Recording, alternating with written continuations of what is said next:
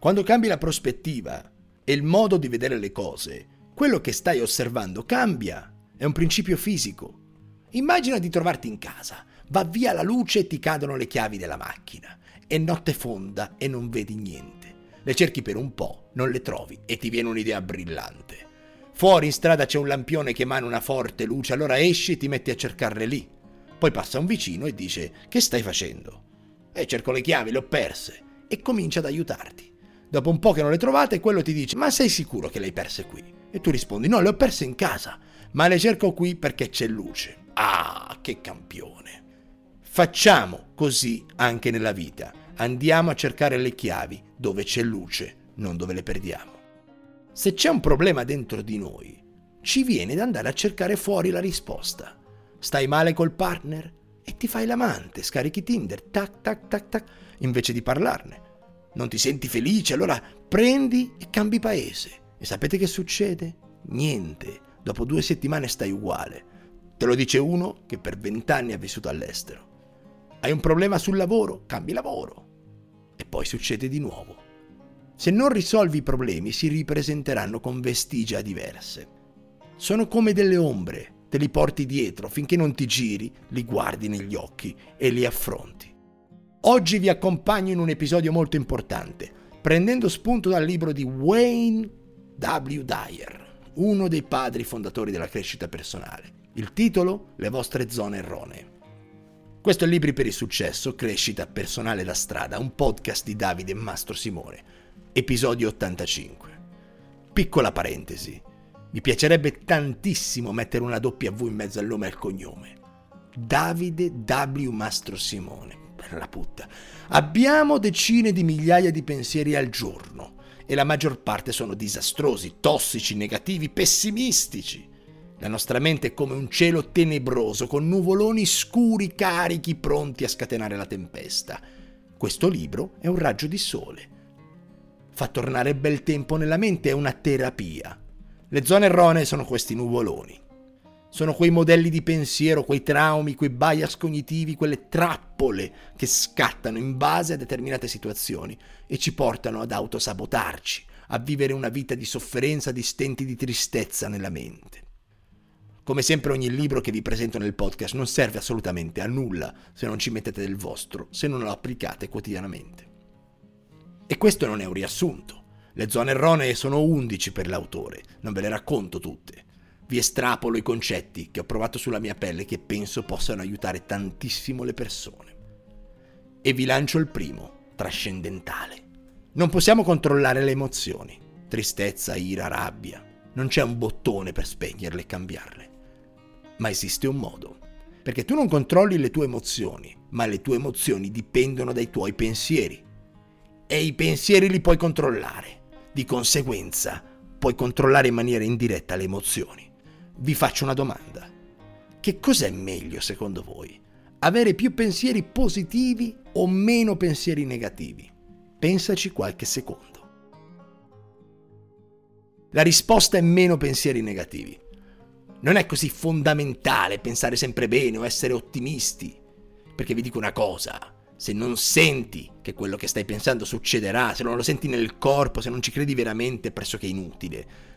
Quello che sì veramente cambia tantissimo le carte in tavola è non pensare in maniera catastrofica e negativa. State fermi con la mente, concentratevi sul prossimo passo. Una zona erronea molto critica nella nostra vita è pensare che il passato, la nostra storia personale, incida sul presente e sul futuro come se fossimo marchiati. Quello che è successo sempre sarà. E non è così. Abbandonate tutte quelle frasi tipo, sai, mi è sempre andata male, andrà male anche questa volta. Sono nato povero, non diventerò mai ricco. Ho sempre avuto capi stronzi, mi hanno intralciato la carriera. Sono fatto così, alla mia natura non posso farci nulla. Cazzate, cazzate, cazzate, porcherie del cervello. Basta fare le vittime. Prendiamoci la responsabilità di pilotare la nostra vita. Le nostre scelte sono tutto quello che abbiamo davvero nelle nostre mani. Lascia andare la tua storia, lascia andare il tuo passato, abbraccialo, accettalo, prendi tutto quello che è successo. Fai un bel respiro. E ora guarda solo a questo momento e se devi alzare la testa è per guardare avanti che il passato, che la tua storia, che i tuoi errori non ti definiscano. Lasciali andare. Oggi può essere un nuovo inizio. Tu sei quello che scegli di essere oggi, non quello che eri ieri. Solo questi concetti, visti fino a questo momento, dovrebbero farci riflettere per giorni e se applicati possono cambiare radicalmente la vostra esistenza. Andiamo avanti. Un'altra zona erronea. Credere che l'intelligenza derivi da una buona formazione accademica, da un master, da un'università prestigiosa. Questa società confonde l'intelligenza con la formazione accademica. Ma l'intelligenza si misura dall'abilità che avete di vivere una vita felice nonostante le avversità, gli ostacoli. Una persona che si adatta, rimane di buon umore, speranzoso, guarda avanti e soprattutto si prende le sue responsabilità. Non possiamo risolvere un problema con la stessa mente che lo ha creato. Riscrivi l'accordo che hai con la realtà, con la tua realtà. Hai fatto delle scelte con la tua mente che hanno creato situazioni nella realtà che non funzionano. Di a te stesso ho sbagliato. Voglio cambiare la situazione. Ah, perché una cosa te la posso assicurare, non verrà nessuno a salvarti. Quindi cambia, cresci, cerca di evolvere, di progredire. Trova soluzioni per andare avanti, ma sempre col sorriso, con la pace, con l'armonia. Lavora su te stesso, coltiva la pazienza. La maturità emotiva determina la tua intelligenza. Non pensare nemmeno un secondo che chiunque abbia una formazione accademica migliore della tua sia più intelligente. E ora è il momento di una dedica. Questo podcast lo dedichiamo ad Alessandro da Casalecchio di Reno e questa dedica te la fa la tua amata Sara. So che stai attraversando un periodo complicato, tieni duro perché ce la farete insieme, unendo le forze, la passione, la dedicazione, gli sforzi, un giorno non troppo lontano, raccoglierai quello che hai seminato, ma non abbandonare, continua a crederci, ti sei buttato. Non temere, continua a volare, il paracadute si aprirà Alessandro. Poi un'altra cosa, Sara ti regala anche una seduta di coaching con me, quindi scrivimi, aspetto la tua mail e troviamo data e ora. Andiamo avanti, un'altra zona erronea e l'amor. Sovente la felicità di una persona dipende dalle sue relazioni. Puoi avere tutto, ma se torni a casa e stai male col tuo fidanzato o tuo marito, ahimè, quello è un problema grosso. L'amore ha tante definizioni. Prova questa. L'abilità di lasciare che le persone che ami rimangano se stesse, senza cambiarle. Sei un partner ci sono delle cose che non ti piacciono e altre che ti piacciono, ti hanno fatto innamorare. Presta attenzione a queste ultime. Concentra i tuoi pensieri, la tua attenzione sui lati positivi di chi hai a fianco. E accetta le persone per quello che sono. Le hai scelte, le hai a fianco, non le cambiare una lotta insensata. In una relazione dove due persone si scontrano e provano a cambiarsi, a modificarsi, il risultato è avere due mezze persone Dichiarate la vostra indipendenza, coltivate voi stessi, aiutate l'altro a migliorare ed evolvere insieme. Così non vi ferma più nessuno. Ma l'amore più grande è quello verso voi stessi. Parlate a voi stessi come parlereste a un amico in difficoltà. Cambiate i pensieri, le parole, non castigatevi perché siete gli unici ad avere il controllo dei vostri sentimenti e nessuno può ferirvi senza il vostro permesso. Due importantissimi aspetti del carattere che è necessario sradicare per trovare la pace. Sarà un viaggio doloroso e impervio, ma provateci, lavorateci. La colpa e la preoccupazione.